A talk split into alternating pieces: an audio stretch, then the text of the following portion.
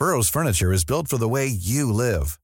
From ensuring easy assembly and disassembly to honoring highly requested new colors for their award-winning seating, they always have their customers in mind. Their modular seating is made out of durable materials to last and grow with you. And with Burrow, you always get fast, free shipping. Get up to 60% off during Burrow's Memorial Day sale at burrow.com slash ACAST. That's burrow.com slash ACAST. burrow.com slash ACAST.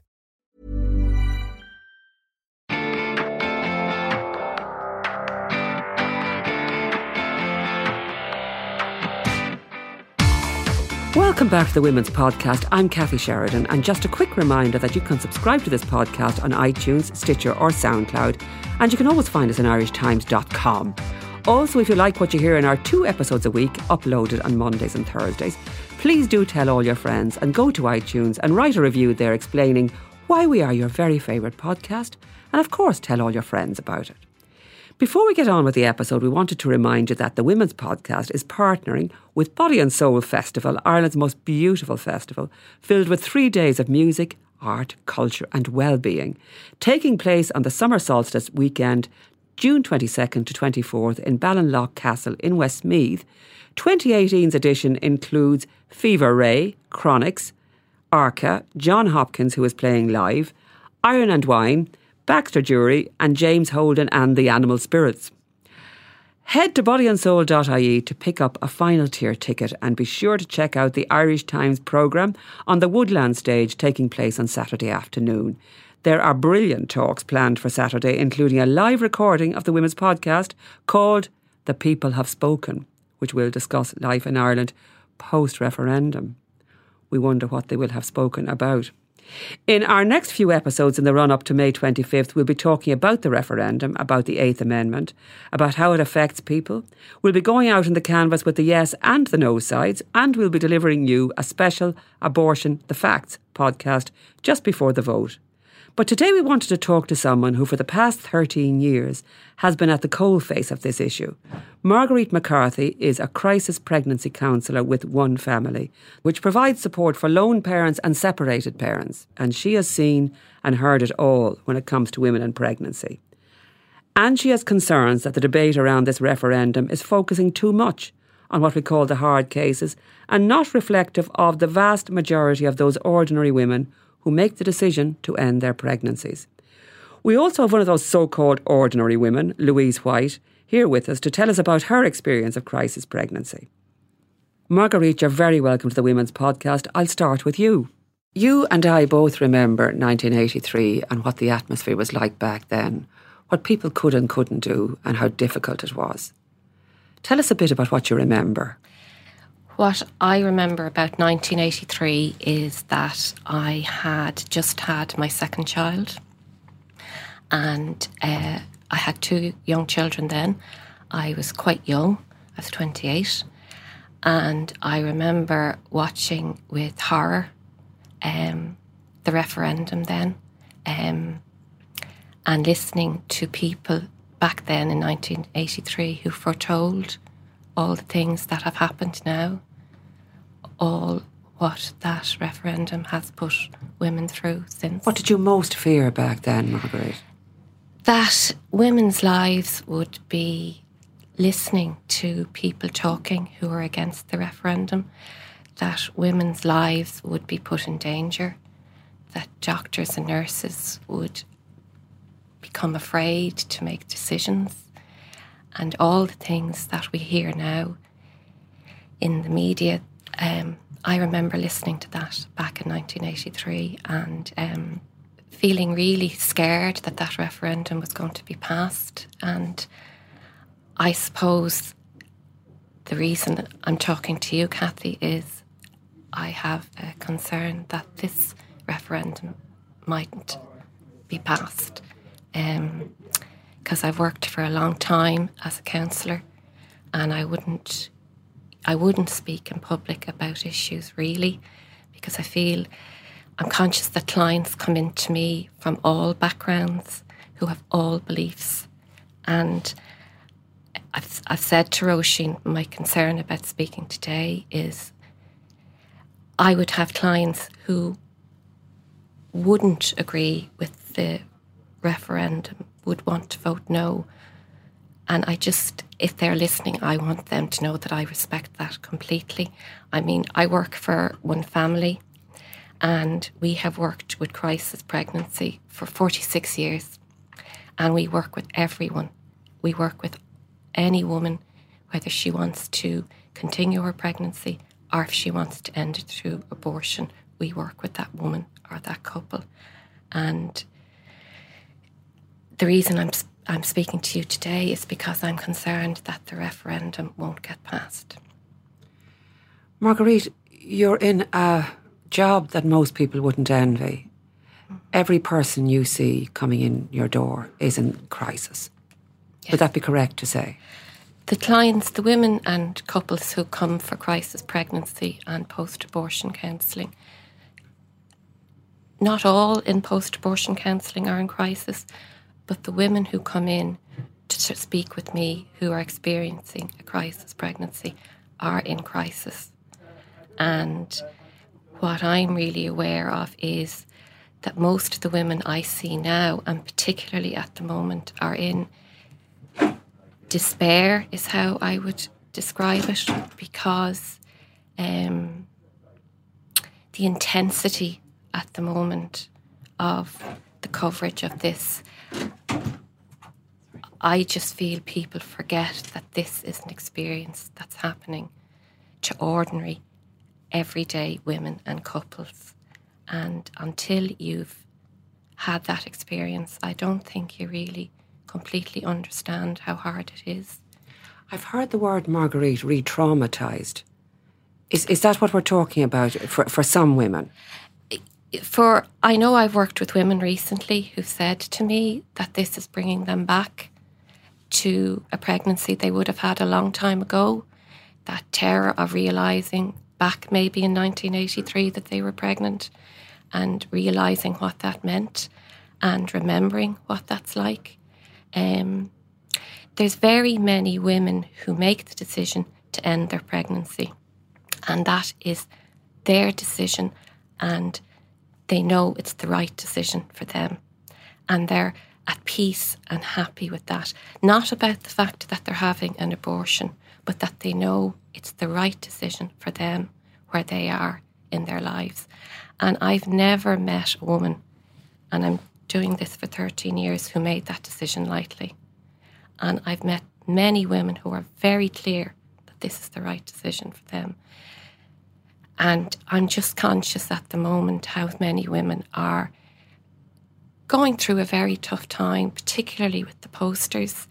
It's one of the reasons why in one family we've we're we're actually asking women if they want to contact us to come in and speak with us, to ring us, because those posters are very hard to look at and to see and not to question yourself. I know I've spoken to an awful lot of women who've had abortions who feel very judged at the minute who feel, I suppose how I've ended here up talking to you was speaking to our CEO and feeling that the women I meet, either who are deciding or who've had an abortion, um, they're ordinary, everyday women.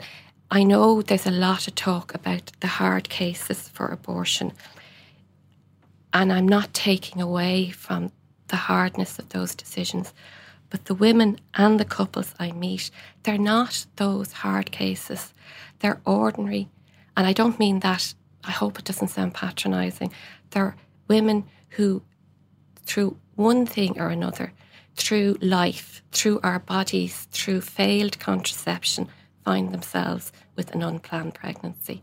That is a crisis. So it's not a headline story, it's just one of those daily awful tragedies for many people. For many. They simply, for one reason or another, cannot go ahead with a pregnancy. And you can have, Kathy, you can have, you could have four or five women in the same situation, and it's a different experience for them. So many things depend on do you have the support of a partner? Do you have family support?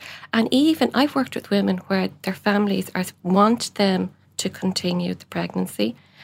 I've worked with women where their families don't want them to continue with the pregnancy. And my job as a counsellor is to work with that woman so she makes the decision that's right for her because women will think of everybody else and not think of themselves. And I suppose I'm thinking of those women because I, and this is my belief, that their voice is getting lost at the moment. They're not being heard.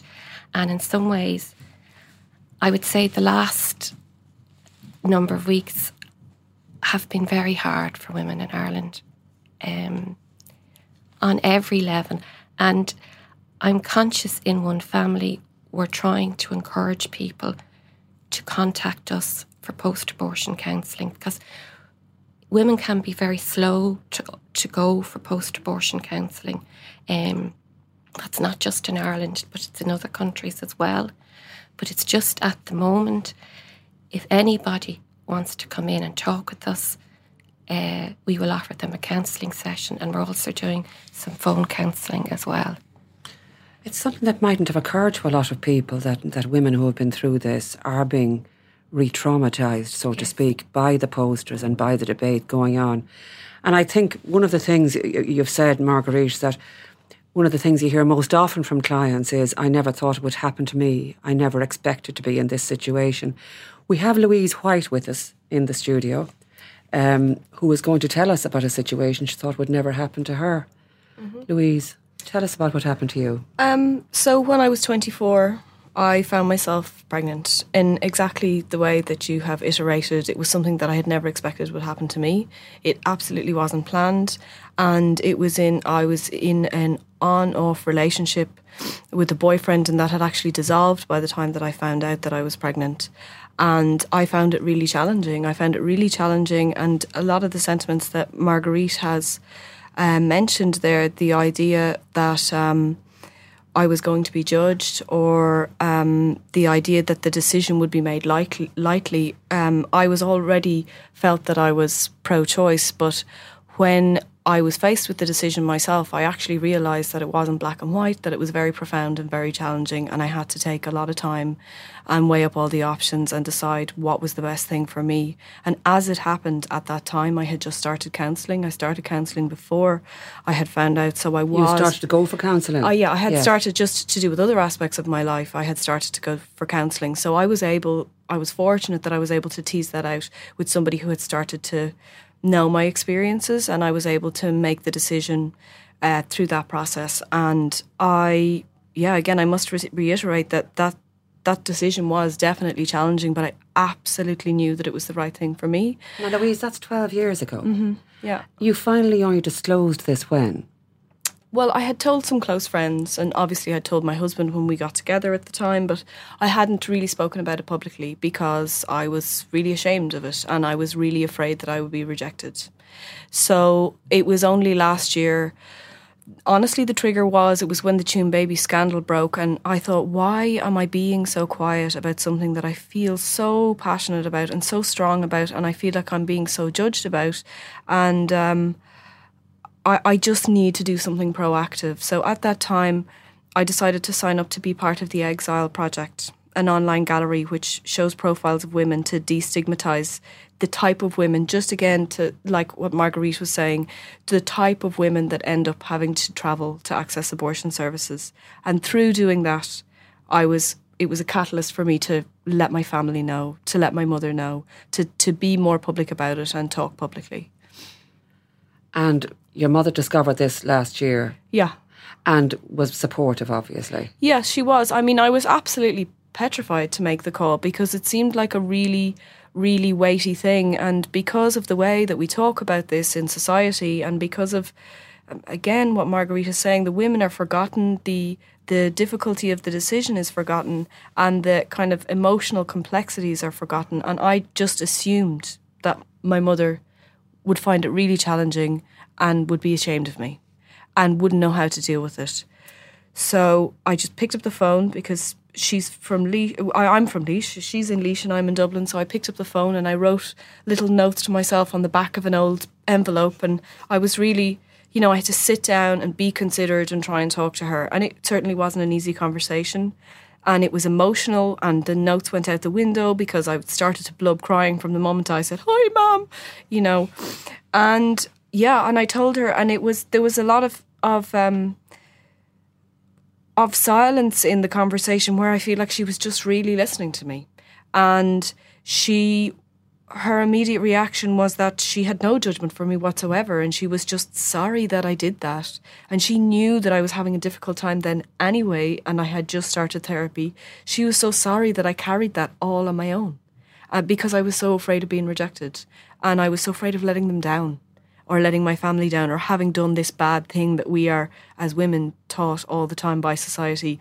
This is probably the worst thing you can do. Get pregnant by accident outside of a committed married relationship, all of these things that I had absorbed from society around me.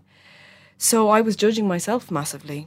Anyway, she was really compassionate. And then, you know, because my mum, you know, she's in her 70s, she's a church going woman, she's from a rural town, and so would be her close friends. So you know, that evening I was sitting on the couch eating a bowl of cereal on the couch and I got a text message and it was from her friend saying again the same, so sorry that you had to go through that all on your own. Your mum told me the news.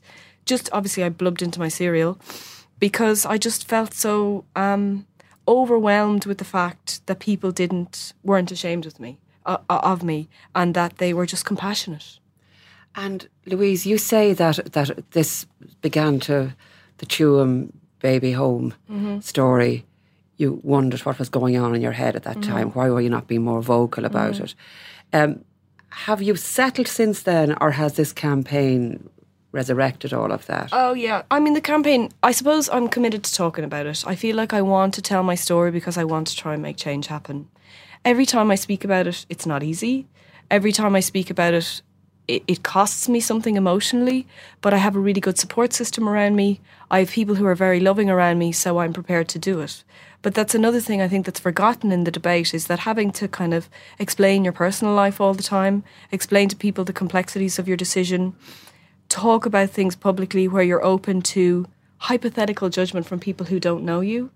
What I found is that, and because I've been canvassing a lot as well, what I found is that when you talk to people, the undecideds, that they're the, the harder conversations that you have, that when people are weighing it up, it's usually because they haven't had a personal experience, or at least people close to them haven't discussed it. So they really think about this hypothetical scenario about what women might do and what kind of woman might need to access abortion services. And they don't think that it's just a normal woman eh, or, or a woman who's had three children and can't possibly have a fourth, or you know, for whatever reason, they don't understand. I was talking to somebody, somebody contacted me via social media who's actually having a crisis pregnancy at the moment. And we went to a park and I was talking to her. And again, that impacts. I want to be supportive. I want to offer her all of the learning and lived experience that I have. But then I drive home looking at no, no posters, and that's really challenging. But we sat in a park and I was trying to tell her how, you know, this is the truth is that Irish women are having abortions and it's one in five. And I was looking around the park in a really affluent part of town and I was just thinking, all of these women, these women playing with their children, that woman over there, that woman over there who looks like she's from somewhere else, all of these people access abortion services. So it's about trying to to to explain that and let people know. And um, so to go back to your original question, yeah, it takes its toll it it certainly takes its toll, but I'm trying to stay strong and stay positive and stay on track. Now, Marguerite, if I can ask you a sort of a slightly provocative question, this talk of re-traumatizing the post is upsetting people. I suspect if there was somebody from the no side sitting at this table, they would say, "Well, isn't that about guilt? Isn't that what? Are you not just acknowledging a reality?" It's a hard question to answer. Um, those posters are pretty hard on people.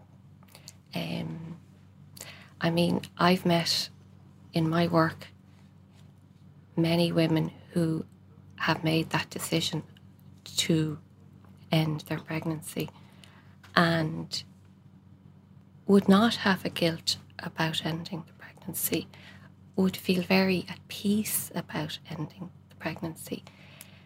Yet when you're confronted with that, poster after poster after poster, in a society where you've done something which, if we're being really honest, is illegal in this country, um, it's very hard for a woman. I would say not to be traumatized by that. Um, I would say for myself, I at times I have not listened to the debates that are going on because it reminds me too much of 1983, to be honest. And am I answering your question, Kathy? Yeah, because uh, I can get a little lost because this is a hard question to answer, and I just want to say I respect everybody's view on this because mm. I work with women who would be who would who would not agree with termination and went ahead with their pregnancies. And it's a great privilege to work with any woman in this situation, to be honest with you. Um, as a counsellor, you only get a short time to work sometimes. But about the re traumatisation, it's it's part, it's like what Louise said, it's part of all of it. It's the secrecy, it's the um, the fact that it is illegal here. Um, there's very many women now who have abortions completely on their own because of social media, because they can get the abortion pill online. They go and they do this on their own, which is a very lonely and sad way to um, end pregnancy. And we we're asking if women and some of those those women we don't know an awful lot about them, Kathy. If you're going to ask me about them, because they tend not to come for counselling. Um, they've been very slow to come in for post-abortion counselling. Um, but in one family, we're saying we're there if people want to come and talk to us about this. Because this, the, the, the, the abortion pill is almost seen to be a magical cure it's almost like taking an aspirin by people. Oh, it's, but it's, it's but it, it is it is it is equally what you, you, in your experience, Marguerite. People are are affected by it as much as when I surgical listen, option. When I listen to people talking about the abortion pill, a bit like Louise was saying, it's not an easy option. I mean, it's two it's two lots of pills that have to be taken. Um, it's it is like a miscarriage, but it's not. But I mean, it's not. It's not like taking. I sometimes think the general public think it's like taking a, a, a, a paracetamol. It's not. I mean, you have to take one set of the pills, and then you have to wait a certain length of time, and take the other, the second part. Now, a woman needs to do that under medical supervision. The reality is, this is what's happening. Women are doing this on their own. Um, and I don't feel that's talked about enough. That this, it's not easy. It's not like taking Panadol. Um, and they tend not to talk about it because it's actually illegal. It is illegal. So the women who come in your door, Marguerite, they're, are they from all strata of society? Women who come in to see myself and other counsellors can be from all areas of society, can be women who are very young women, right up to middle aged women from all areas of society. And I would hear, just like Louise said, all that sense in the counselling room. I've sat with women in the counselling room in despair, and the thing you hear most is, I never thought this would happen to me. I've heard women say, I'm pro choice. I never thought this would happen to me. And I've also heard women say, I never thought I would think about an abortion. And I can't believe that this is happening to me. Mm. And what people have to understand contraception can fail.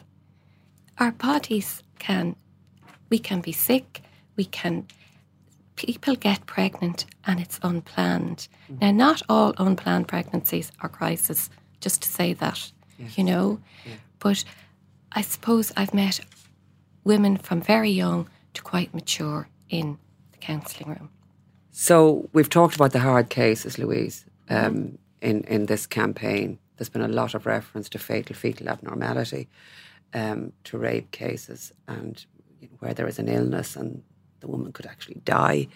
Um, we've been focusing on the on the uh, the right to travel and all that sort of thing. Um, but there has there been has there been enough discussion about what we're talking about today, which is the ten week situation, mm-hmm. which is which is what it usually is for women. Do you feel that's been obliterated in the campaign, or that it hasn't been given enough attention? Yeah, I do actually, and. Um, the other thing that I feel like is really important to talk about is that, you know, people make mistakes. Like the idea, you know, so even to talk about the idea of failed con- contraception and unplanned pregnancies, and we use language that's very safe that can kind of mean something vague, but we don't say exactly what it is. But actually, you can get pregnant completely by accident when you didn't want it to take place at all and uh, you hadn't planned for it.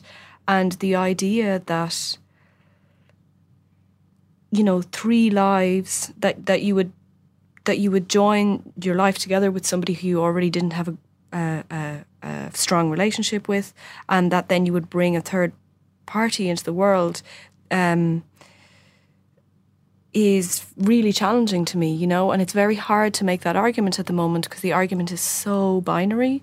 And even when you were asking Marguerite about posters there, you know, when you were asking her to um, I can't remember exactly what it was, but it was about the uh, the the the challenges of it and how the imagery and things like that are very challenging. But the thing about that is, apart from the fact, quite apart from the fact that that's really challenging for women who have miscarried and fetal anomalies. But the other thing about it is, there's a real, there's no sense of understanding the complexities of the lived experience, and there seems to be so much shame and vitriol and hatred in them for that somebody like me, who is a real life human being, who now has her life established and is married with two children and is happy to parent and happy to be a mother now, uh, that that I should be completely dismissed as a member of society because of the fact that I travel to access abortion is really challenging to me. And I suppose what you what you would say, Louise, was a valid a valid decision not to oh, be a parent at that time. Yeah, it was absolutely necessary. I cannot imagine how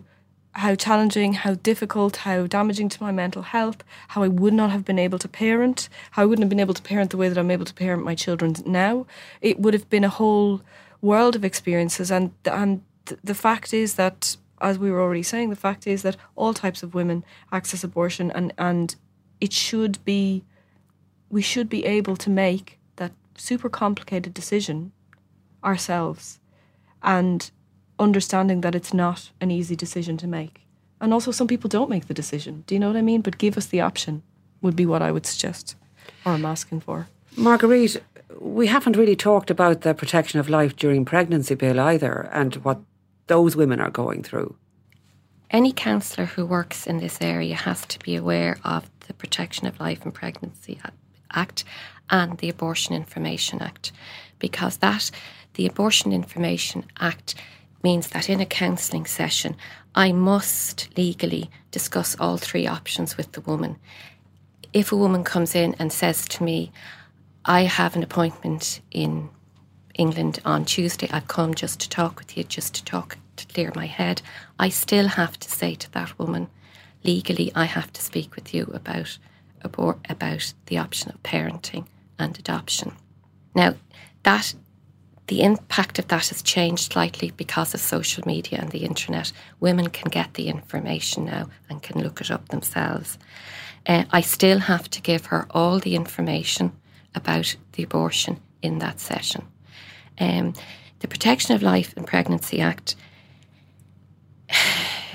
from a counselling point of view, if a woman came into me and was suicidal because of the pregnancy, I can suggest to her that she could look into seeing could she have an abortion in Ireland because she's suicidal because of the pregnancy. I often think, do the general public realise that a woman then has to go and be reviewed by three separate three doctors.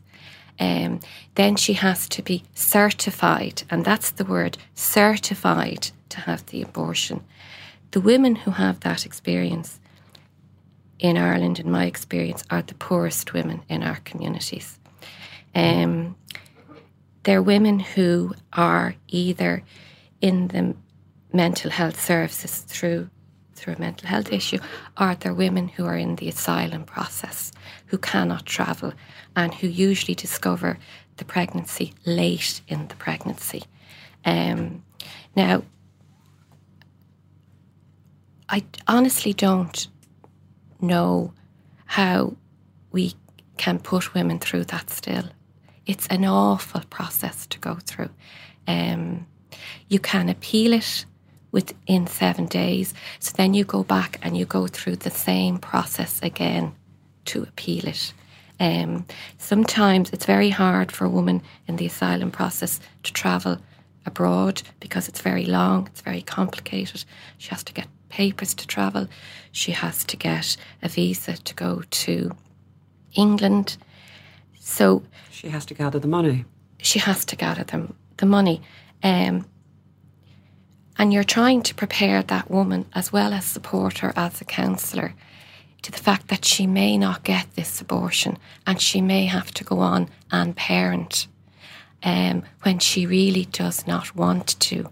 Um,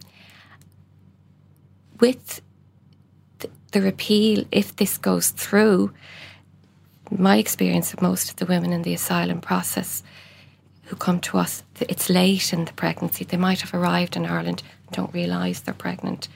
But what we put those women through is horrendous, to be honest. It's absolutely horrendous. Um, and there's also women as well that we work a lot in one family with are migrant women who come here on a visa, maybe to study English, and the visa has expired. Now, a lot of those women choose to parent, but they're not in the system. So, those women who choose to parent, and most of them do, um, really are living like in an un, kind of an underworld. They're, they're, they're dependent on charities for help or if someone will give them some work because they're not eligible for anything here. And it take can take a very long time because we we would work with women trying to get their papers legalized. So those women go into poverty really. Um, with so, the children? With the children. So this is really complex. There's so much complexity about this. Um, and yet louise it's been what we have then are these binary, these binary, uh, this binary debate.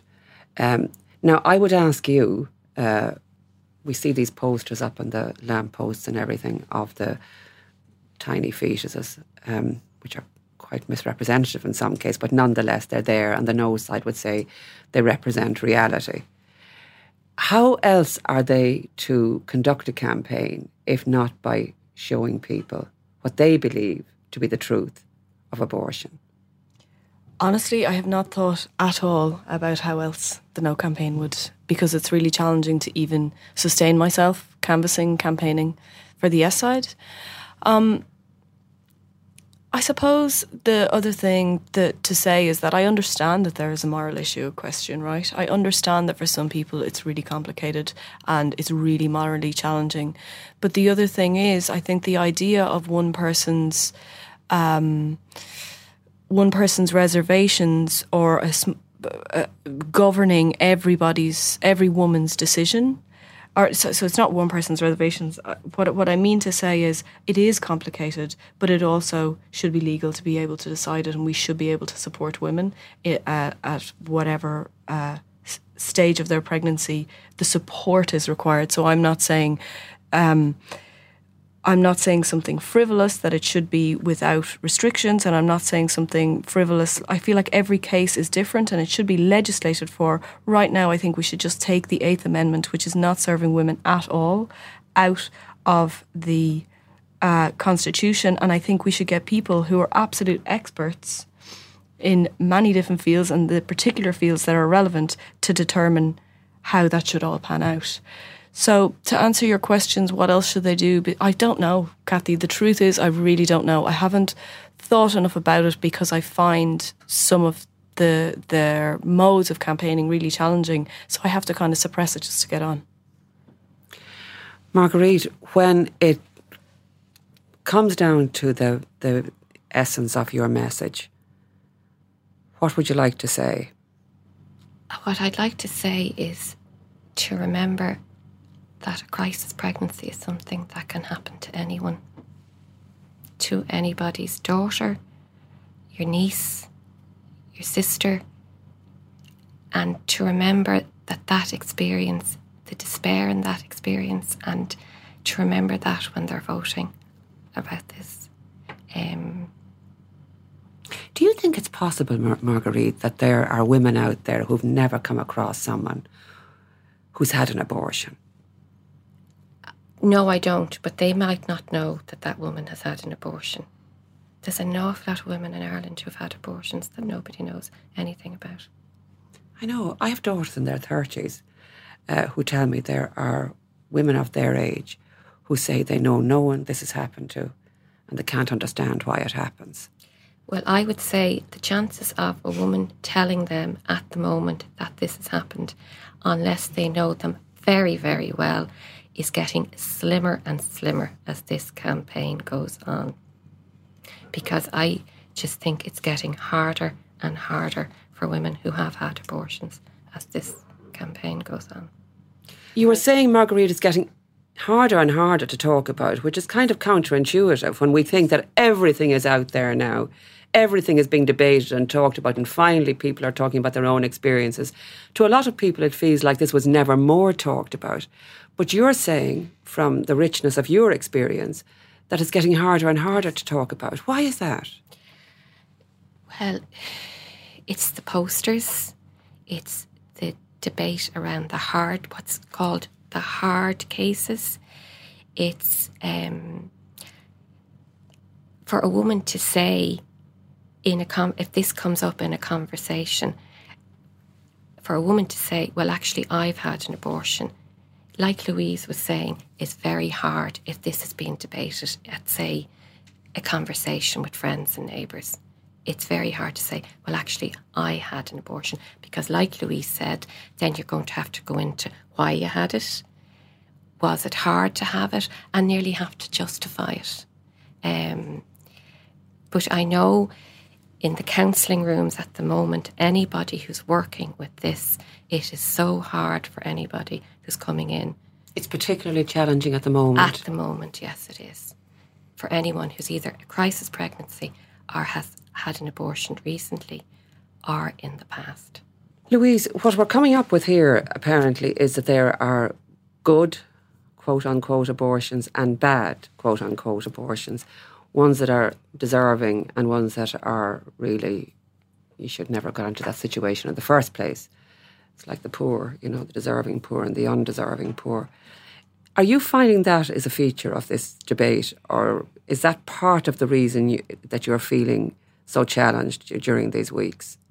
Yeah, I am, and it has occurred to me, you know, quite a bit because, um, again, the way that we talk about the stories, as Margarita said, it's the hard cases, and it's the things that I suppose are very easy to grab onto quickly as a strong uh, representative of the story or of tragedy, and that actually it's much harder to talk about a, flaw of a human being or an accident that you had not intended and to ask somebody to give you some uh, compassion or extend themselves in some way to say, I understand that you made a mistake, but I also realize that this would make your life so much more complicated or that this has presented a really difficult challenge to you.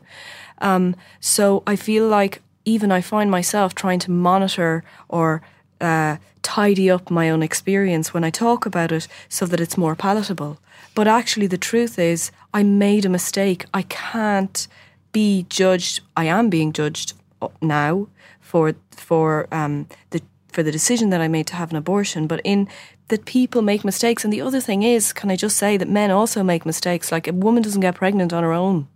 Do you know what I mean? So there are there are conversations that are happening, and a huge amount of it happens around women. But actually, it requires a, a fertilization. Like actually, for somebody to get pregnant. So the idea that there's only one person that makes the mistake is fundamentally problematic. But actually, typically, what we always do in Irish society is we go and we put all the weight onto the woman and the, the decision making. And also, a lot of the times in pregnancies like my own that were unplanned, you know, two people make the decision, and oftentimes the man is saying, please, please, please, please, please, we need to do this because they're petrified also. So the idea that there is a wrong decision or that you should be punished for your mistakes in such a gargantuan way, you know, the impact of that is so huge.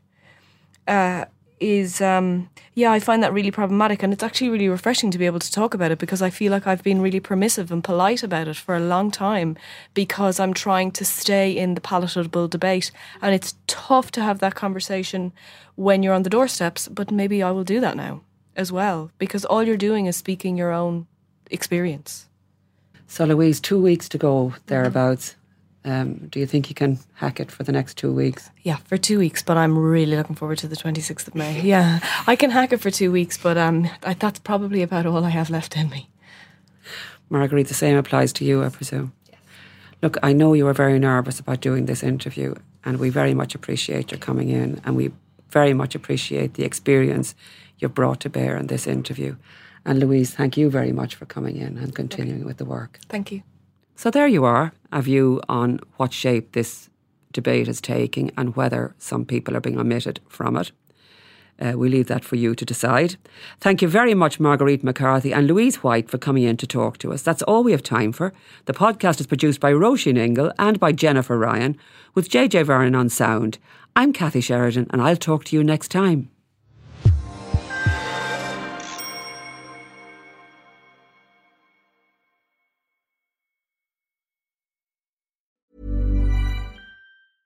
Hey, it's Paige DeSorbo from Giggly Squad. High quality fashion without the price tag. Say hello to Quince. I'm snagging high-end essentials like cozy cashmere sweaters, sleek leather jackets, fine jewelry, and so much more. With Quince being 50 to 80% less than similar brands. And they partner with factories that prioritize safe, ethical, and responsible manufacturing. I love that. Luxury quality within reach. Go to quince.com slash style to get free shipping and 365 day returns on your next order. Quince.com slash style.